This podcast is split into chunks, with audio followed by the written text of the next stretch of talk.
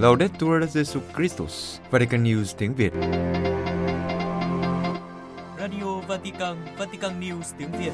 Chương trình phát thanh hàng ngày về các hoạt động của Đức Thánh Cha, tin tức của Tòa Thánh và Giáo hội Hoàn Vũ được phát 7 ngày trên tuần từ Vatican và Roma. Mời quý vị nghe chương trình phát thanh hôm nay, Chúa Nhật ngày 19 tháng 12 gồm có Trước hết, Tiếp đến là lá thư Vatican. và cuối cùng là mục Bước từng bước truyện công giáo. Bây giờ kính mời quý vị cùng Phượng Hoàng và Vũ Tiên theo dõi tin tức.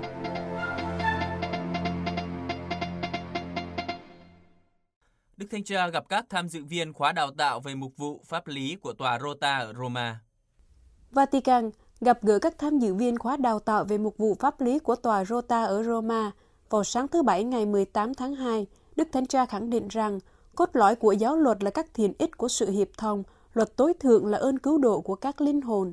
Do đó, luật pháp và loan báo tin mừng liên kết chặt chẽ với nhau. Mở đầu bài diễn văn, Đức Thanh Cha nhấn mạnh mối liên kết giữa giáo luật và việc loan báo tin mừng trong sứ vụ duy nhất của giáo hội. Chúng ta có thể nói một cách giản lược, không có luật mà không có việc loan báo tin mừng, cũng không có việc loan báo tin mừng mà không có luật. Ngài giải thích rằng, thật vậy, cốt lõi của giáo luật là các thiện ích của sự hiệp thông, trên hết là lời Chúa và các bí tích. Mọi người và mọi cộng đồng đều có quyền gặp gỡ Chúa Kitô và tất cả các quy tắc và hành vi pháp lý nhằm ủng hộ tính xác thực và hiệu quả của cuộc gặp gỡ này. Do đó, luật tối thượng là ơn cứu độ của các linh hồn, như điều khoản cuối cùng của Bộ Giáo luật đã khẳng định. Do đó, giáo luật dường như liên kết mật thiết với đời sống của giáo hội, như là một trong những khía cạnh cần thiết của nó, đó là công lý trong việc bảo tồn và chuyện giao ơn cứu độ. Theo nghĩa này, loan báo tin mừng là cam kết pháp lý nguyên thủy của cả các mục tử và của tất cả các tín hữu. Đức Thanh Cha nhắc lại lời của Đức Cố Giáo Hoàng Biển Đức 16 rằng một xã hội không có pháp luật là một xã hội không có các quyền. Luật lệ là điều kiện của tình yêu. Và kêu gọi những người hành luật không bao giờ được quên các quyền, đặt con người làm trung tâm trong công việc. Ngài nói thêm rằng, các quyền này không phải là những yêu sách tùy tiện, mà là những thiện ích khách quan nhằm mục đích cứu độ, cần được nhìn nhận và bảo vệ trong tinh thần tôn trọng những thiện ích tự nhiên trong cộng đồng giáo hội. Trong bối cảnh của tiến trình hiệp hành của giáo hội, Đức Thanh Cha nhắc những người tham gia vào thủ tục tuyên bố hôn nhân vô hiệu rằng cùng nhau bước đi, lắng nghe nhau và khẩn cầu Chúa Thánh Thần là điều kiện không thể thiếu để trở thành những người hành luật đúng đắn.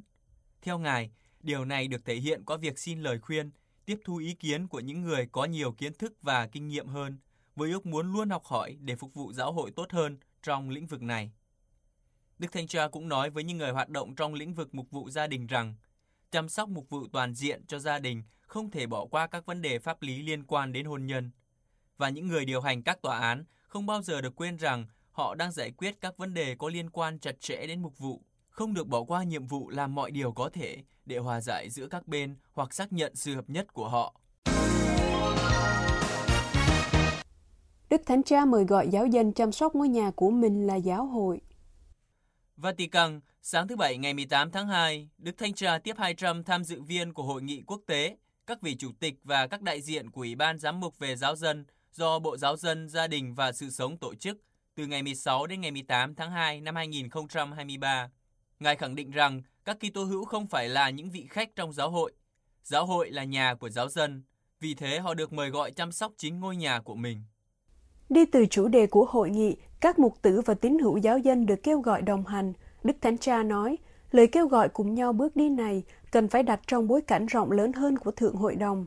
Chúa đang mời gọi giáo hội thực hiện con đường hiệp thông, vượt lên trên những cách hành động tự lập, những đường ray không bao giờ gặp nhau, giáo sĩ tách khỏi giáo dân, tu sĩ tách rời khỏi giáo sĩ và các tín hữu, giáo triều Roma tách khỏi các giáo hội địa phương. Vẫn còn một chặng đường dài phía trước để giáo hội sống như một thân mình, một dân duy nhất, được hợp nhất bởi cùng một đức tin vào Chúa Kitô đấng cứu độ, được năng động bởi cùng một thánh thần, đấng thánh hóa và hướng đến cùng một sứ vụ loan báo tình yêu thương xót của Chúa Cha. Sau khi nhấn mạnh về một dân hiệp nhất trong sứ vụ, theo tinh thần của Thượng Hội đồng, được tìm thấy trong chính Chúa Giêsu khi thi hành sứ vụ và việc đào tạo giáo dân làm chứng trong cuộc sống hàng ngày. Đức Thánh Cha nói đến sự đồng trách nhiệm của giáo dân trong giáo hội.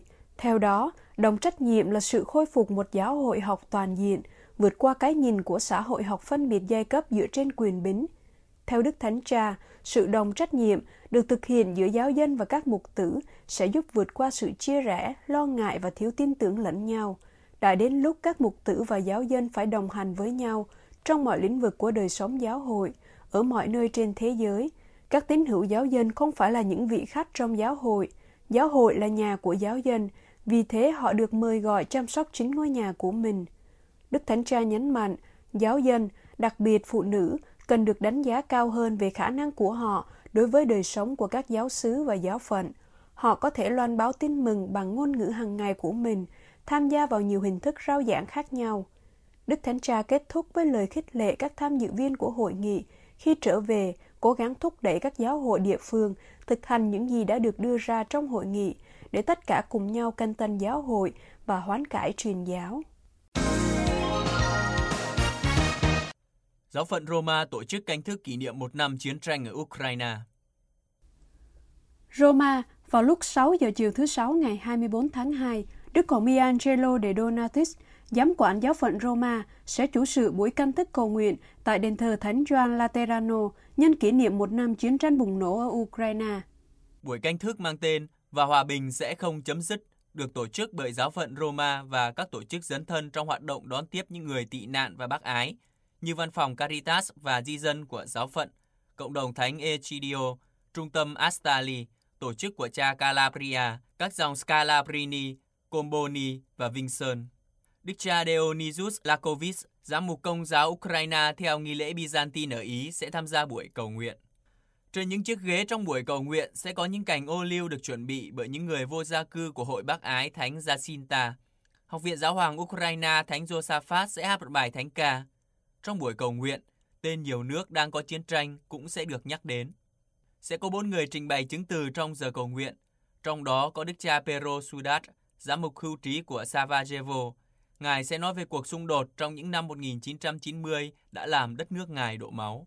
Đức Hồng Y De Donatis nói rằng, ngày 24 tháng 2 sẽ tròn một năm kể từ khi bắt đầu cuộc xung đột ở Ukraine. 12 tháng đau khổ dữ dội mà chúng ta đang theo dõi diễn tiến của nó trong một vòng xoáy ngày càng nguy hiểm hơn. Thật không may, ngoài việc không nhìn thấy những tia sáng cho việc chấm dứt chiến sự, chúng tôi lo ngại về cuộc tranh luận công khai đề xuất vũ khí là phương tiện duy nhất để khôi phục hòa bình. Chúng ta, những tín hữu, không thể chấp nhận điều này.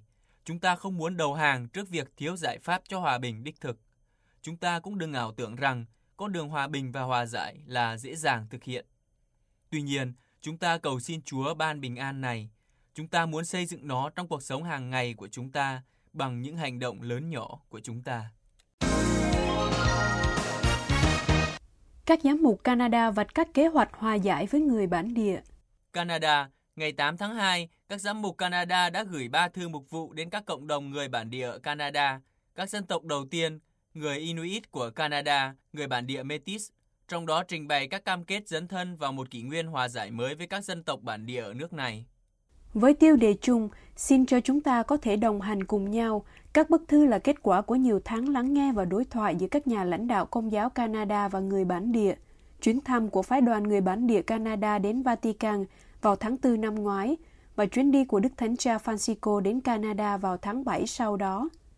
Trong tuyên bố công bố những lá thư, các giám mục Canada nói, sau khi được nghe những nạn nhân người bản địa, người cao tuổi, người nắm giữ tri thức và người trẻ, và được truyền cảm hứng bởi chứng tá của Đức Thánh Cha trong cuộc hành hương sám hối của Ngài ở Canada. Người đã khuyến khích các giám mục Canada tiếp tục đồng hành với người bản địa trên con đường của sự thật, công lý, chữa lành, hòa giải và hy vọng. Những lá thư này đưa ra một khuôn khổ cho các giám mục địa phương làm việc với người bản địa trong giáo phận của họ. Các cam kết được đưa ra trong ba lá thư hơi khác nhau, nhưng chủ yếu tập trung vào việc tăng cường đối thoại, làm việc với các nhà lãnh đạo cộng đồng để giải quyết các thách đố về xã hội, giáo dục, thu hút thanh niên bản địa tham gia vào các hoạt động và hỗ trợ các nỗ lực ủng hộ người bản địa.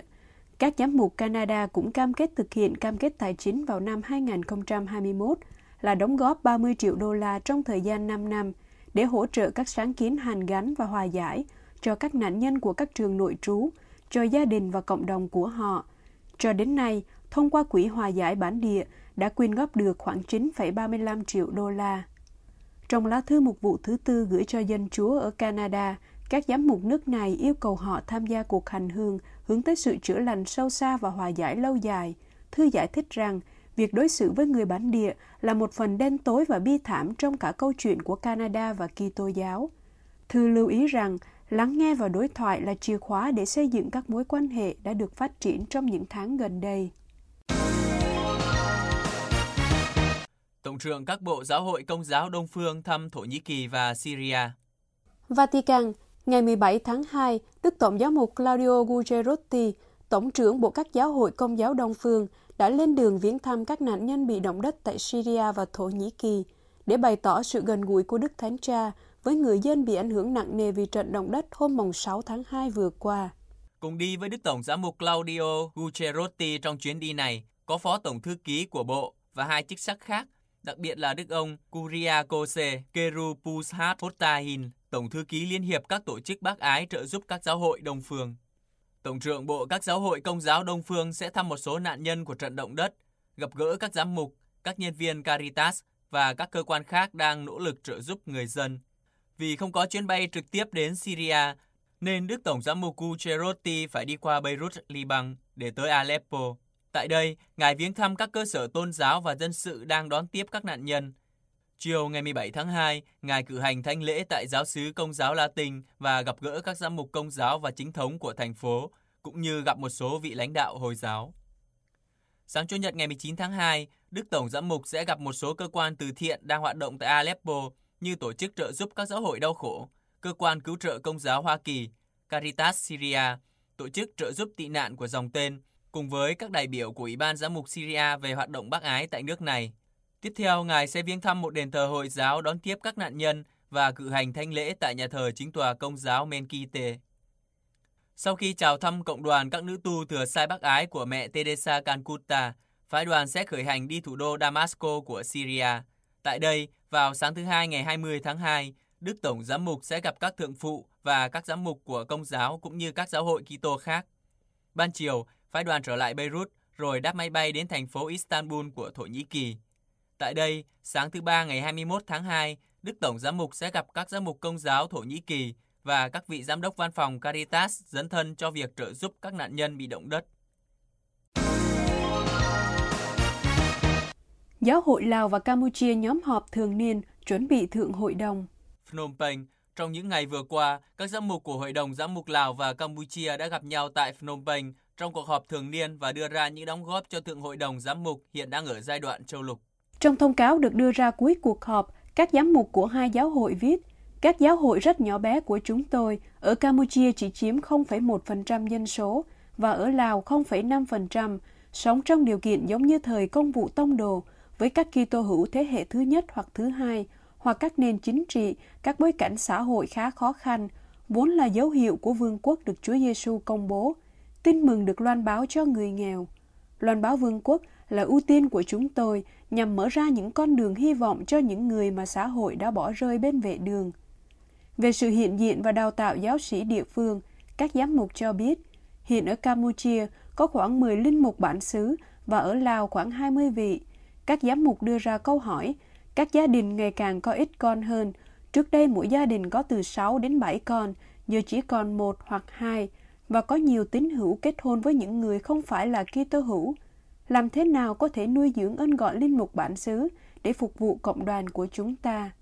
Các mục tử bày tỏ sự quan tâm đặc biệt dành cho việc đào tạo và chăm sóc các chúng sinh, một ân ban có thể dần dần đảm bảo tương lai các giáo hội địa phương. Một điểm quan trọng khác được các vị mục tử quan tâm là sự tham gia của giáo dân. Hoạt động đào tạo giáo dân phải là ưu tiên của chúng ta. Các mục tử khẳng định và cho biết các giáo hội địa phương gặp khó khăn về ngôn ngữ. Ở Campuchia, 90% người tham gia mục vụ là người nước ngoài, trong khi ở Lào, con số những người tham gia mục vụ rất ít. Các giám mục Lào nói, chúng tôi không có khả năng dịch các tài liệu sang tiếng Khmer hoặc tiếng Lào và giáo dân của chúng tôi không thông thạo ngoại ngữ. Các giám mục mời gọi các cộng đoàn công giáo ở Lào và Campuchia chất vấn về việc giáo hội được kêu gọi xây dựng một thế giới mới, trở thành tiếng nói ngôn sứ, liên quan đến điều kiện và đời sống của các cộng đoàn, với sự hiện diện của người trẻ, thành phần chiếm hơn 50% dân số ở Lào và Campuchia. Các giám mục bày tỏ mong muốn đồng hành với những người trẻ để phát triển tiềm năng của họ trên con đường nên thánh và xét đến việc giới trẻ châu Á đang đi đầu trong việc sử dụng mạng xã hội và các phương tiện truyền thông xã hội mới. Các giám mục lưu ý rằng công cuộc loan báo tin mừng trong các nền văn hóa mới và trong thế giới ảo là một chủ đề được đề cập trong Thượng Hội đồng. Sau cùng, về mối quan hệ với bối cảnh của các truyền thống tâm linh châu Á, đặc biệt truyền thống Phật giáo, phổ biến ở địa phương, các mục tử của Lào và Campuchia nhận xét rằng các giáo lý tâm linh và thực hành thiền có thể giúp chúng ta tập trung tốt hơn vào điều cốt yếu, sự kết hợp của chúng ta với Thiên Chúa làm người trong Chúa Giêsu Kitô để sống trọn vẹn tương quan cá nhân với Thiên Chúa, điểm khởi đầu của bất kỳ kinh nghiệm truyền giáo nào. Quý vị vừa theo dõi bản tin ngày 19 tháng 2 của Vatican News tiếng Việt. Vatican News tiếng Việt Chuyên mục Lá thư Vatican Điều gì sẽ xảy ra nếu có Đức Giáo?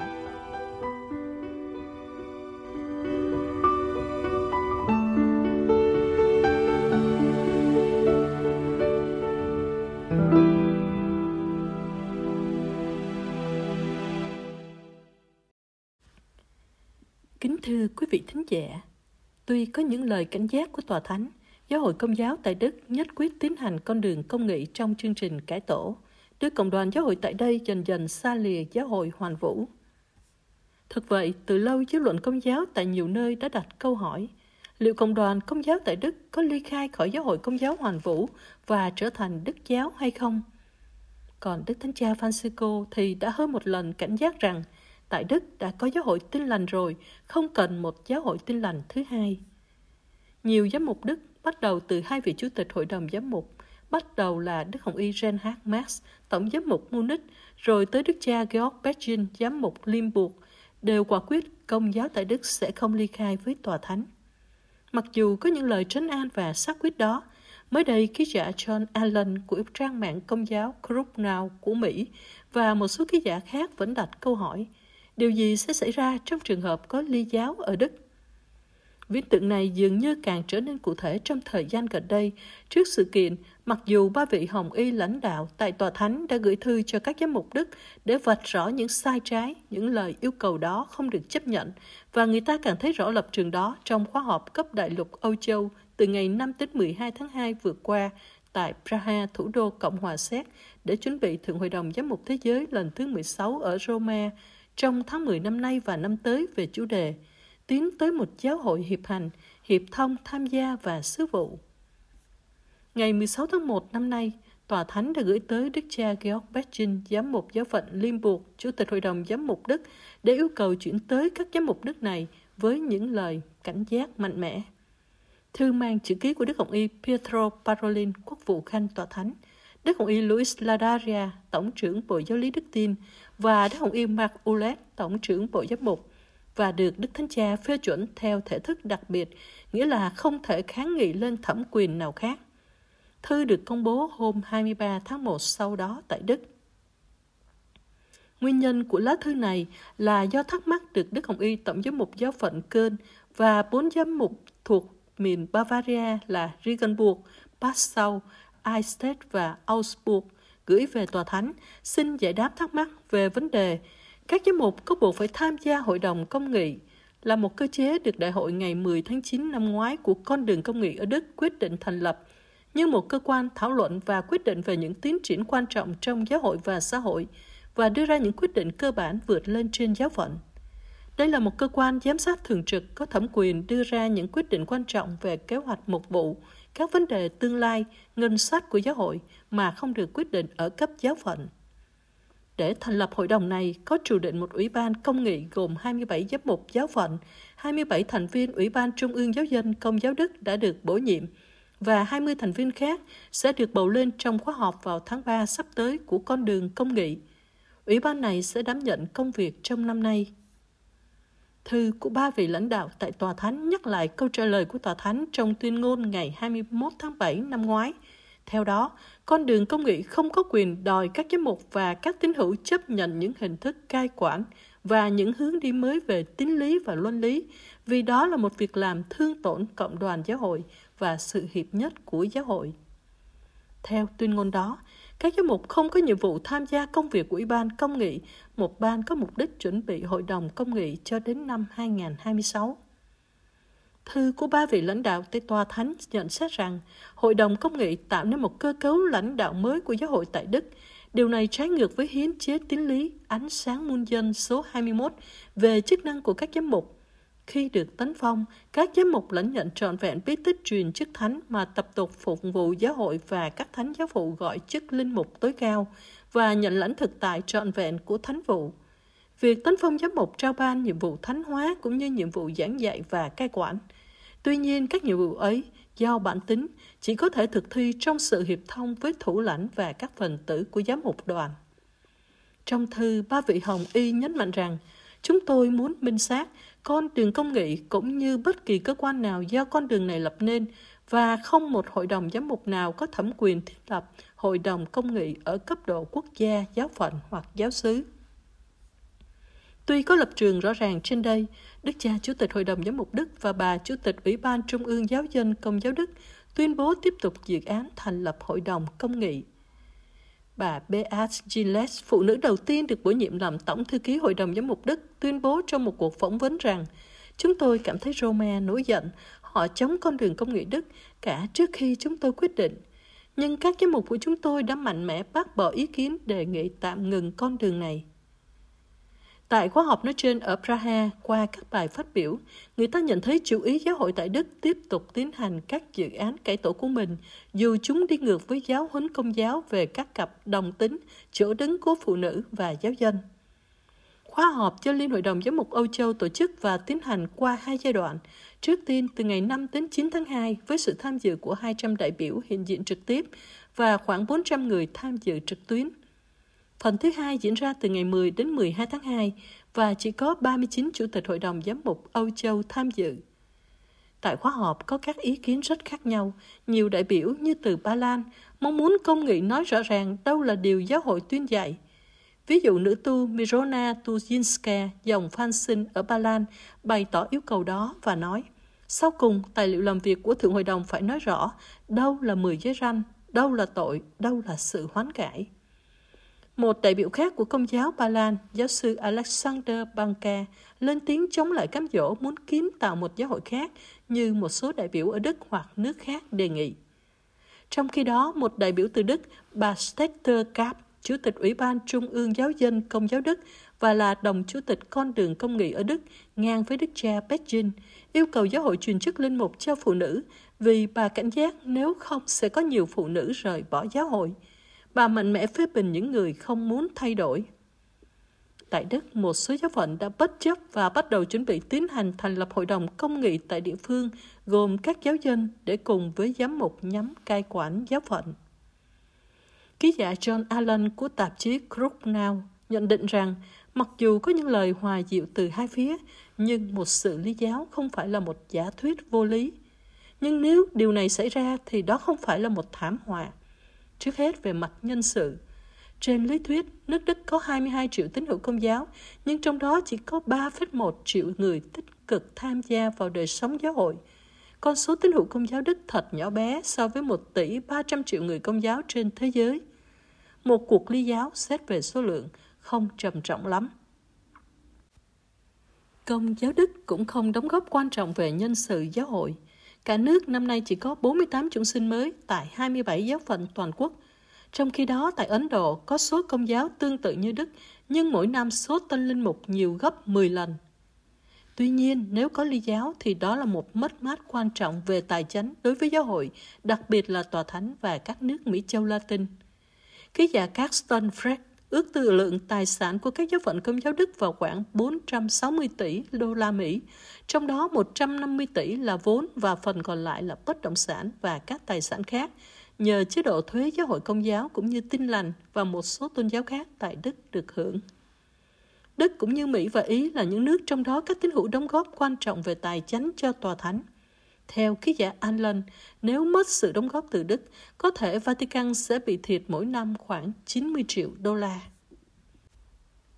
Đức Hồng Y Gerhard Müller, người Đức, nguyên Tổng trưởng Bộ Giáo lý Đức tin, trong cuộc phỏng vấn dành cho báo Libero ở Ý truyền đi hôm 25 tháng 1 vừa qua, nhận định rằng từ lâu đang xuất hiện một lý thuyết về công nghị tính, phần nào giống như một sự dân chủ hóa giáo hội và nó chẳng liên quan gì tới thần học công giáo. Giáo hội không thể ví với một quốc gia hoặc một cơ cấu trần thế. Tôi nghĩ rằng tại Đức, người ta đang tạo nên một tình trạng tệ hại hơn một cuộc lý giáo. Cuộc lý giáo này trong thực tế có từ lâu rồi. Chúng ta đang chứng kiến sự tách rời của một giáo hội địa phương ra khỏi trung tâm Roma. Trong thực tế, người ta đang từ bỏ bí tích tính. Đây thực sự là một sự chối đạo hay bội giáo đúng nghĩa, tệ hại hơn cả một cuộc ly giáo.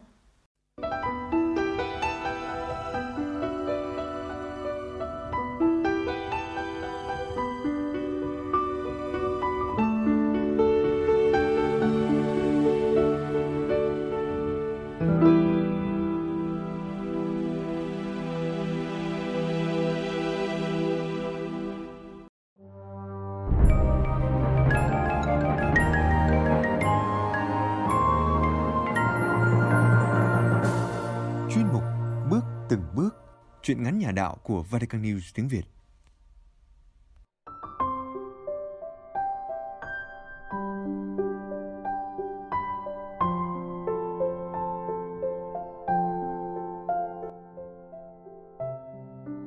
Truyện ngắn Suối ơi, có đau không? Của tác giả Hải Miên, trích trong tập truyện ngắn Phía sau màn đêm. Giọng đọc Anna Bích Thư. Vatican News tiếng Việt thực hiện.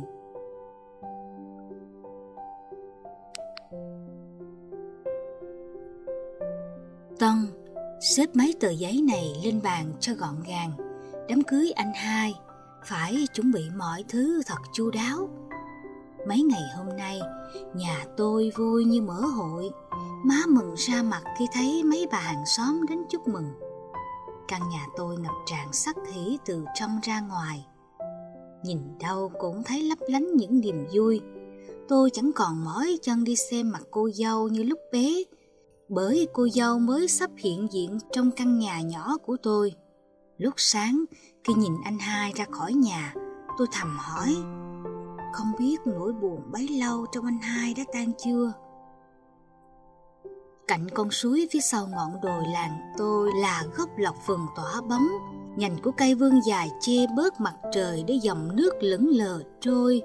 Lũ trẻ của các làng chung quanh thường đến đây vui chơi, rồi trầm mình giữa những trưa hè nóng bức. Đến chiều, khi đám trẻ đã kéo nhau ra về, hoàng hôn thẹn thùng buông mình xuống mặt nước một màu đỏ hoe ánh vàng bồng bềnh như tà áo dài thước tha của má. Anh hai tôi đặt tên cho tảng đá cạnh gốc lọc vừng là đá tảng mô xê. Hai bảo, không ít thì nhiều, con suối nào cũng có những tảng đá chen chúc. Vì vậy, nước của những dòng sông, dòng suối đều chảy ra từ các tảng đá chung quanh, như những gì đã chép trong Kinh Thánh hai chọn tảng đá lớn nhất để đặt tên cho nó là mô xê. Nhưng tôi biết đó chỉ là triết lý của riêng hai. Lớn lên, tôi biết rõ điều ấy sai hoàn toàn. Tính hai vốn hài hước, thông minh và lanh lợi. Hai không học giỏi ở trường vì phần lớn thời gian. Hai bận phụ má làm những công việc của ba. Từ ngày ba mất, hai là người đàn ông trụ cột trong gia đình cán đáng công việc nặng nhọc.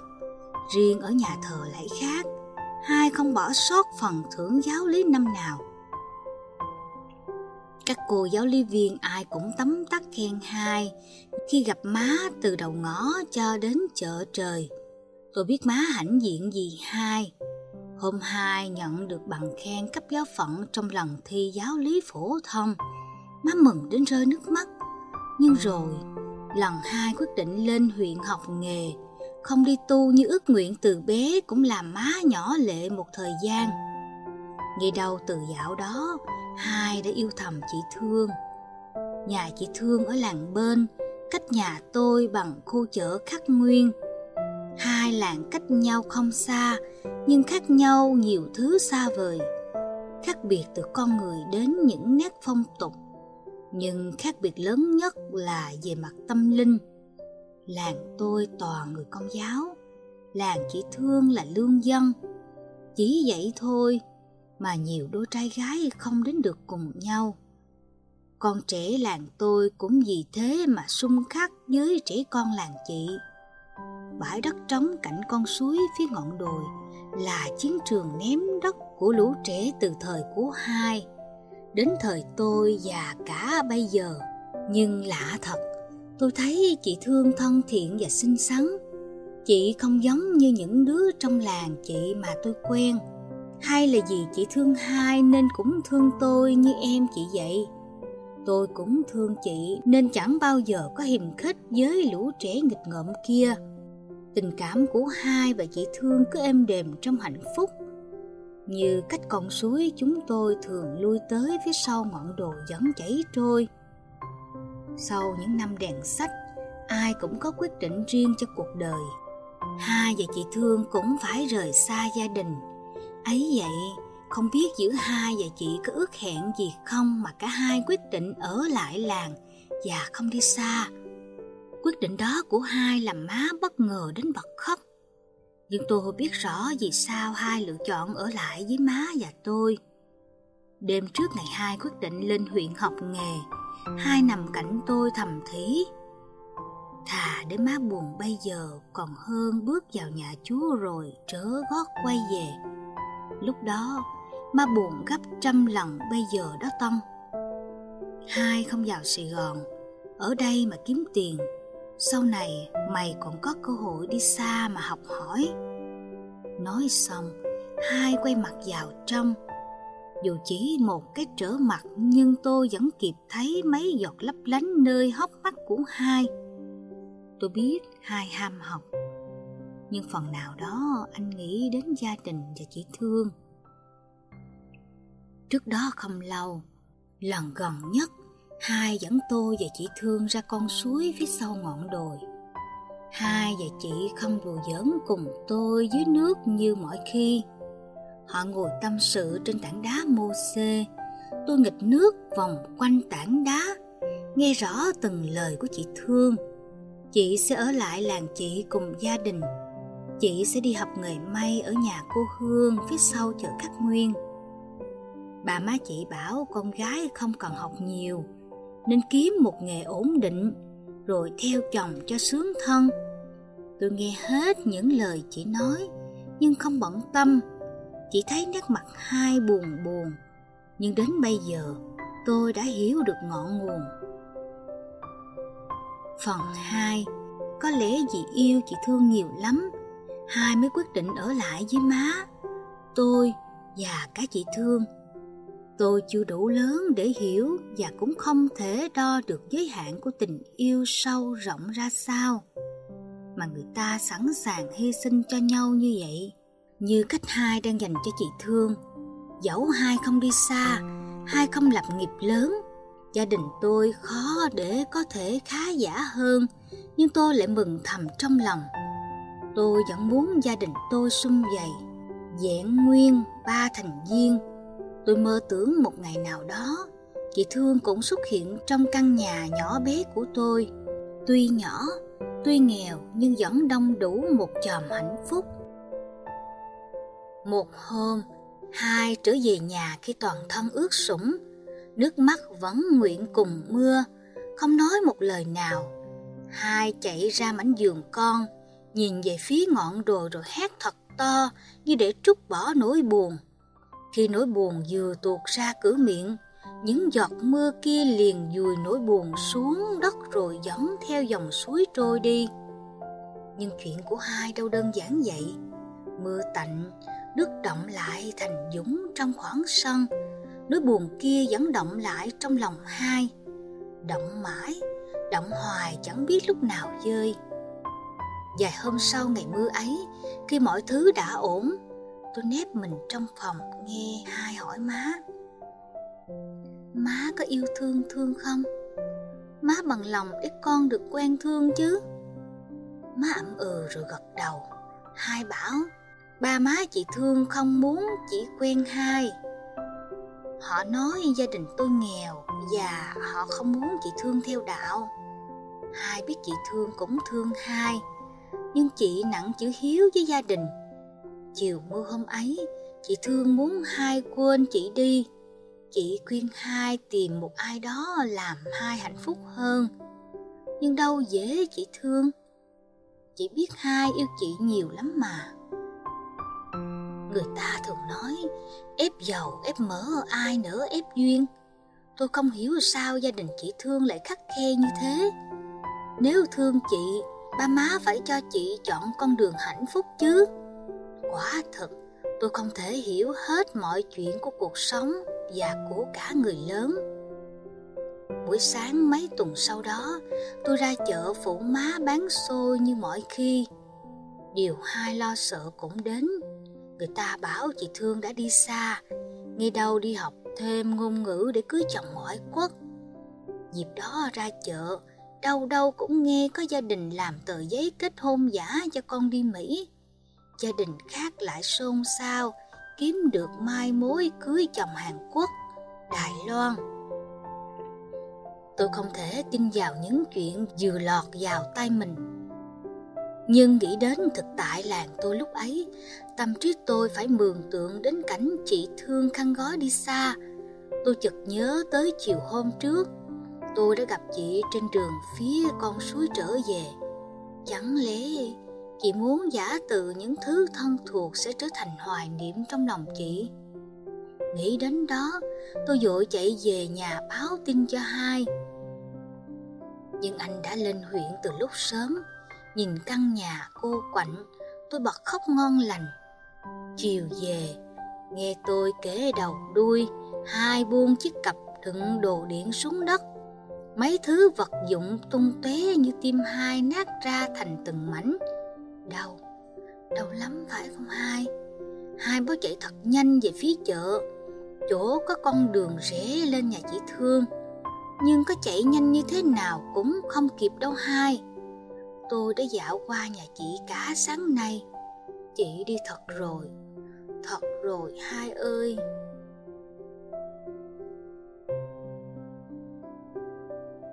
Mới đó mà chị thương rời làng để cách xa hai và gia đình đã gần hai năm sau ngày chị đi không lâu hai cũng lên huyện làm việc ít về hẳn dưới này hai không nói gì nhưng tôi hiểu hai sợ kỷ niệm sợ những hình ảnh quen thuộc của làng quê làm hai nhớ người ta da diết. Mấy phen tôi bạo miệng hỏi hai chuyện tình cảm, nhưng hai chỉ lờ đi. Tôi dám chắc hai vẫn chưa quên được chị Thương.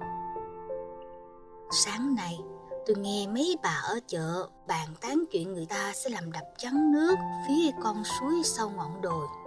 Đúng chỗ lũ trẻ chúng tôi vẫn thường lui tới, tôi buồn cách lạ lùng, bởi tôi biết mình sắp mất đi những kỷ niệm của tuổi thơ, nơi mà tình yêu của hai và chị thương chớm nở, đơm bông.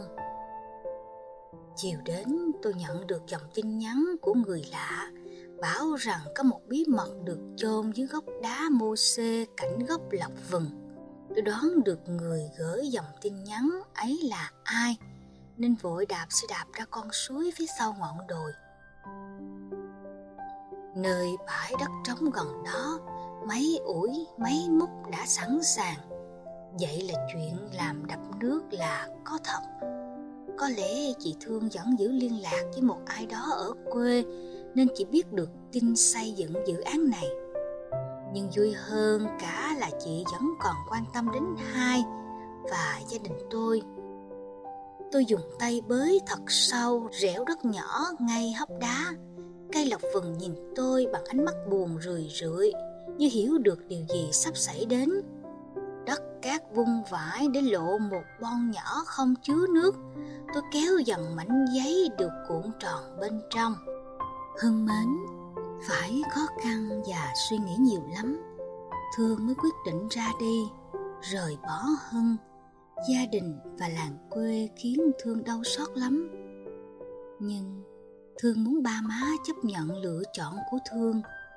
Thương sẽ về hân ráng đợi thương đó là chuyện tình cảm của hai, Nhưng sao lòng tôi lại bâng khuâng? Tôi muốn gào thét thật to, Nhưng bàn tay vẫn khẽ run run. Tôi không biết mình phải khóc hay cười Với những điều đang diễn ra trước mắt. Chị thương, Hai, Con suối nhỏ và cả kỷ niệm cứ thay nhau rượt đuổi trong tâm trí tôi. Tôi lặng đi một hồi lâu rồi nhìn dòng nước vẫn an yên chảy. Con suối đầu biết nó sắp bị người ta đào xới thân thể để làm điều họ muốn. Theo dự án, con suối này sẽ thành đập lớn, người ta sẽ xé thịt, chấp đá, ngăn dòng và chặn nước chảy trôi. Tôi hỏi, suối ơi, có đau không? Nhưng tôi chỉ nhận lại sự im lặng. Có lẽ suối sẽ đau như lòng người từng đau vậy. Tình cảm của hai và chị Thương sẽ ra sao? Tôi chưa thể biết được chuyện gì. Nhưng thật lòng, tôi mong tình cảm của hai và chị thương sẽ ổn. Không tức nước mà dở đập hay phải chịu đốn hạ như gốc lọc vừng cố thù rủ rượi kia. Tôi lên xe ra về. Đầu suy nghĩ sẽ nói gì cùng hai. Giữa mông lung ý tưởng, tôi chợt thấy hình ảnh con đập giống có nước tràn qua hiện lên. Vậy là tình cảm của hai và chị Thương vẫn còn hy vọng. Bởi dù ít thôi nhưng nước vẫn còn chảy qua. Tôi nhìn về phía xa xa Lòng chợt dâng lên một niềm mong mỏi nhỏ nhoi. Trên nhành cây đơn chiếc của tán cây um tùm Một tổ ong đang hạnh phúc quấn quýt bên nhau. Tân ơi, giúp hai một tay. Tiếng anh hai từ bên ngoài vọng vào khiến tôi giật mình tôi gấp vội mấy trang giấy rồi đặt vào góc bàn đó là câu chuyện tình yêu của hai mà tôi đã viết cách đây hai năm sau lần nhận được lá thư ngắn gọn của chị Thương. Bây giờ, chị Thương đã trở về với chúng tôi sau lần anh hai kịp đưa ba chị Thương lên bệnh viện huyện vì tai nạn ở dầu dĩ rồi lui tới săn sóc nhiều hôm ba mẹ chị đã hiểu được tình cảm của hai, thứ tình cảm chân thật. Không chỉ dành riêng cho chị thương mà còn dành cho người nhà của chị. Nên họ chấp nhận để cả hai đến với nhau mà không ràng buộc điều gì. Con suối phía sau ngọn đồi làng tôi cũng không bị người ta đào xới nó không phải đau xót như tôi từng hỏi han.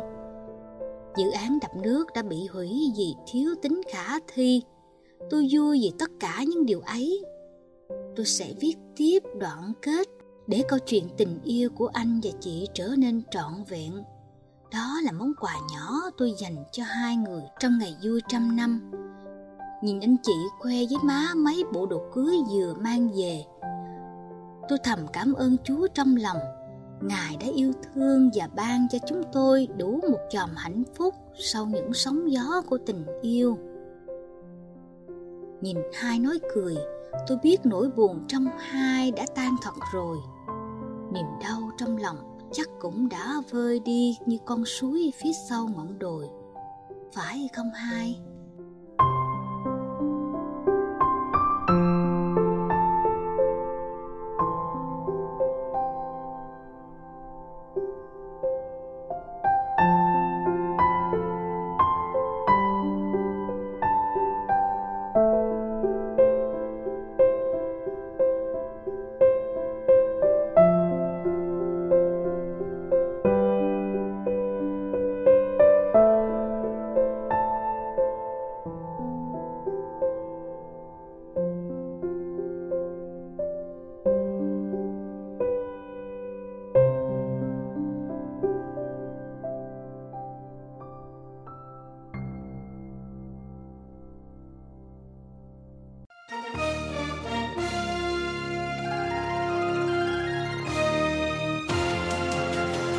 Cảm ơn quý vị đã chú ý lắng nghe chương trình Radio Vatican của Vatican News tiếng Việt.